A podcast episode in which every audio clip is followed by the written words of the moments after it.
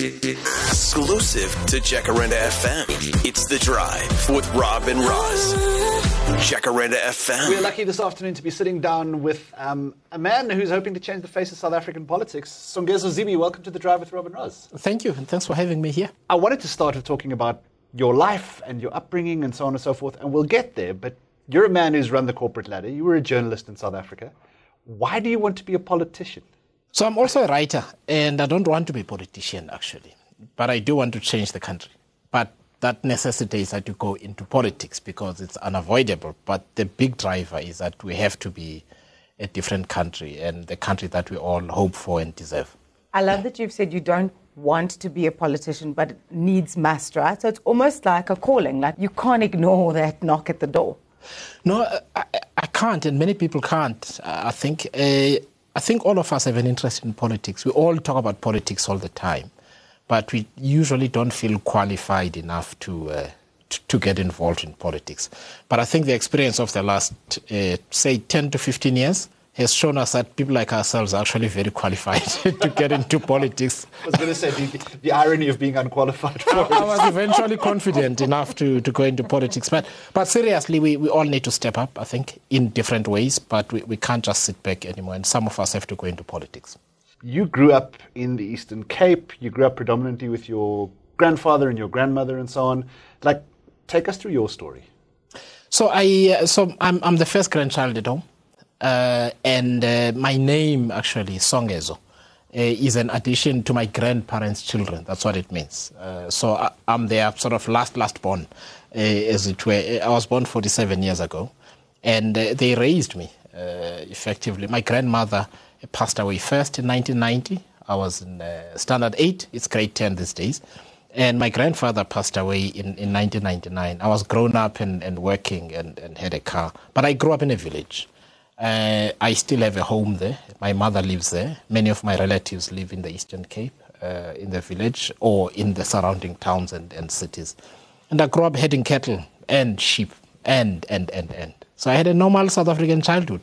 You went to school there, you went off to university. Fairly early on, you got the opportunities to travel travel feels like such an important thing to open someone's eyes up about the rest of the world. Yeah. If there was one thing I could do for every South African, if I could, if I could, if I had enough money, I would make sure every South African gets to travel overseas. Because you, you get a sense of how abnormal the things we accept as normal are. So let me give a very quick example. I, I arrived in, in Germany on my very first overseas trip on the 9th of September 2001 right? And on September 11, obviously, the World Trade Center bombings took place and so on. And a couple of days later, after the Frankfurt Motor Show, I went to Wolfsburg. I worked for Volkswagen, went to Wolfsburg. But on that day, at midday, there was going to be a moment of silence. So I'm walking down the street in Wolfsburg. There was a siren that sounded, and people stopped. Like literally, they stopped walking. And I walked on for a while and I was like, okay, there's a siren, we should be running. but, you know, there is a sense of order in, in Germany that doesn't need the cops to get involved in instances where here you need somebody to say, shh, keep quiet, like, you know, those kind of things. So, those things I feel South Africans should see and I've seen those kind of things in uh, in Europe. I've seen them on the African continent. I was in Zambia. I spent a lot of time in Zambia. I felt a hell of a lot safer than I do here at home. In places where I would feel very unsafe here, but there, the energy is just. Whew. I want to actually go back to your experience in Zambia. What was it specifically about that place that, that touched you? So, apart from the fact that for me, Zambia is like home. because of the of the struggle. Uh, so I just have an affinity to Zambia and Zambians and, and just being in Zambia. It really, truly, truly feels like being back here in, in many ways. And maybe I'm overly sentimental. So, so I've had good experiences in Zambia, but I've also had things that have absolutely terrified me. Right? And so I've had these good experiences where like you feel safe, people are super friendly, you know, there are issues, but people are generally friendly, you know. And and then there are things that scared me, like when I went to the ZNBC, which is their SABC equivalent. Believe me, I saw what the SABC was going to look like under Hlaudi when I went there. It it was terrible. I had to lend the people my my earphones uh, for them to do a sound check on the camera for an interview for their breakfast show. Uh, and then they stopped the interview and went to fetch a picture of the president. And then it was like put up behind me in some type of. It was a circus. So you, you kind of see things that touch you in a good way, but also things where you go, hey man, we must never get there. You started out in corporate, then swapped across to journalism, which I read you were saying you had always wanted to do. Oh, yeah. Um, always wanted to be a journalist. And I mean, you ran yourself up to the very top of that ladder and then walked away from that as, as an author and went back into corporate kind of thing. And now you're switching again. What was it about working in media that's given you a sort of different perspective? Because I find like media and often law, a bit of experience in those two places gives you an ability to look around the rest of the world slightly differently. So let me flip that around. I was very grateful that I had an opportunity to work for companies before becoming a journalist. So, in other words, to work in the real economy, mm. to understand how it works and so on. It really helped me with my job as editor at Business Day because I knew what to look for and, and that sort of thing. And I'll make a very short example. I would ask the guys to to look, look at things like things that are out of place in the economy. So you know those three-wheeled things at uh, near the Gautrain in Sandton. So I asked the guy, so who owns those things? How many are they? Like that's an investment into the economy, right? How many cranes do we have in Sandton?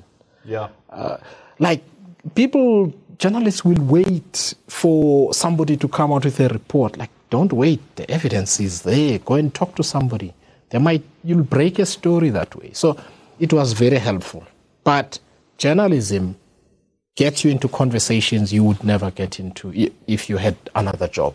You know, like you're saying, it's like being a in in, in the law yeah. uh, because you intersect with people from different uh, walks of life, and yeah. that was very beneficial for me.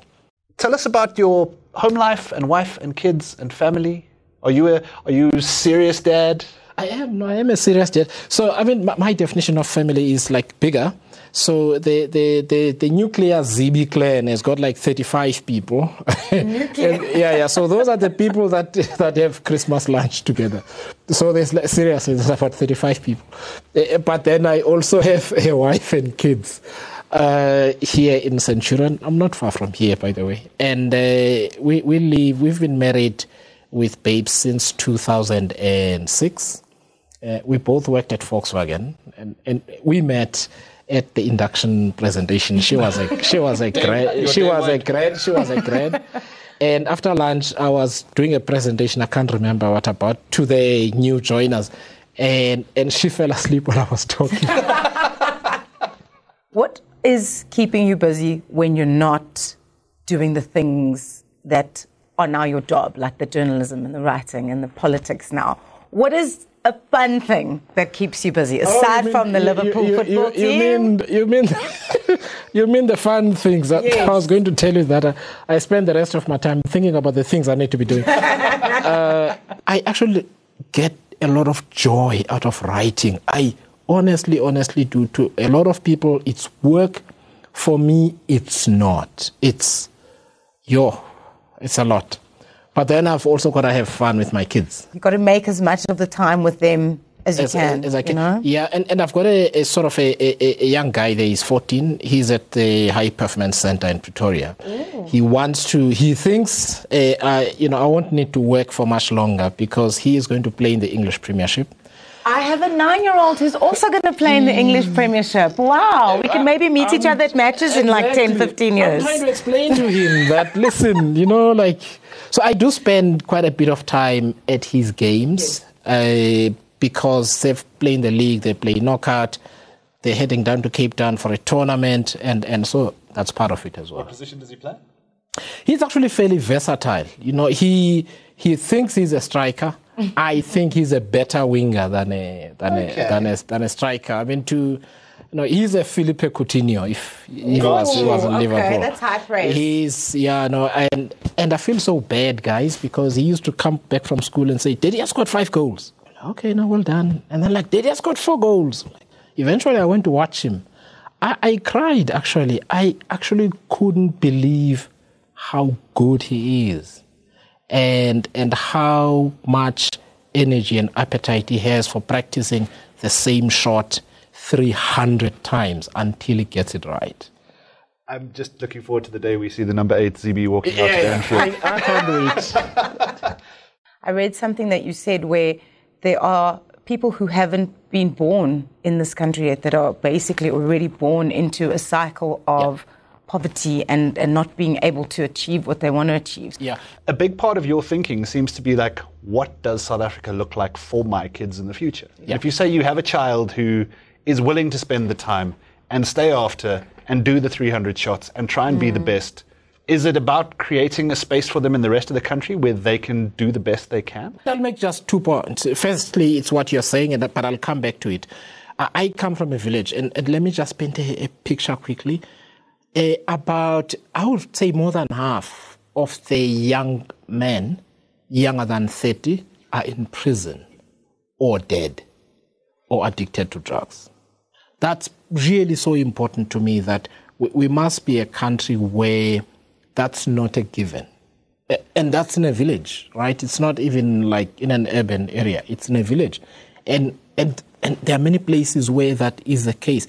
That just can't be the country that we're in. But the flip side of that is that you want to create a country where there are endless possibilities for, for kids or for young people that are born in, in, in those circumstances that they can dream of playing for Man United, whatever, you know, like uh, being a radio host or whatever. And it's not, it's not obstacle after obstacle that's unnecessary, that they have a chance in life.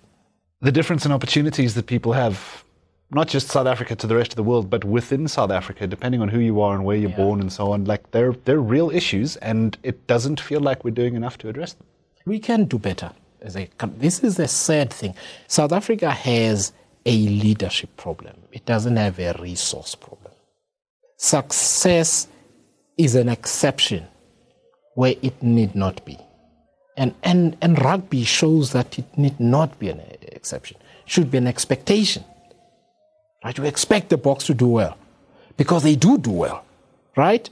Do we expect Bafana Bafana and athletics to do well? No, to be honest. I, I absolutely love that the success has become the exception here instead of the expectation. So, what is the South Africa that you hope for? What does that look like? So that South Africa is, is a place where the really simple things work. Honestly, you know, there is so much opportunity in not having to overcome an obstacle that should not be there. No, so we lose so much energy and just mental preoccupation and stress from things that don't work. And let me use a very simple example. Traffic lights that don't work. A lot of people by the time they get to work think of the number of people who by the time they get to work that brilliant idea they had is gone.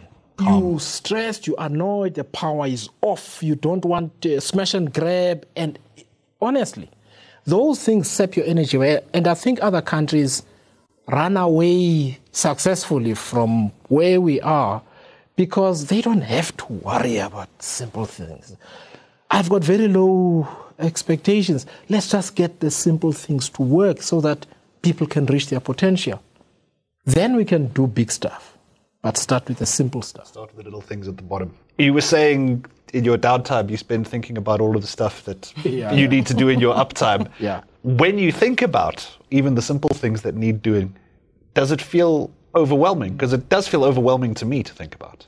No, it, it can feel overwhelming, but uh, generally not because you know it's it's like anything. Once you are in the race, you know you don't worry about running against Usain Bolt because he's already running next to you, you know, or ahead of you. So you're not worried about that anymore. You just want to finish. So that's that's not the, the worry. The thing that scares me sometimes is when I see the growing number of people who believe in what we're doing and and then I worry about us not failing, not because I think we're going to fail, but just not wanting to disappoint people. Once the expectation is there, then yeah. you then you you feel like you need to raise your own game. I, I yeah. get that. So every day is about how do we raise our game. Yeah. Every day, how do we raise our game? Um, you have a big job ahead of you if you want to do this thing. Yeah. So we wish you all the best, and we thank you very, very much for your time coming on the show this afternoon. Thank you. Thanks for having me, guys. Thank you. Exclusive to Jacaranda FM. It's The Drive with Rob and Roz. Jacaranda FM.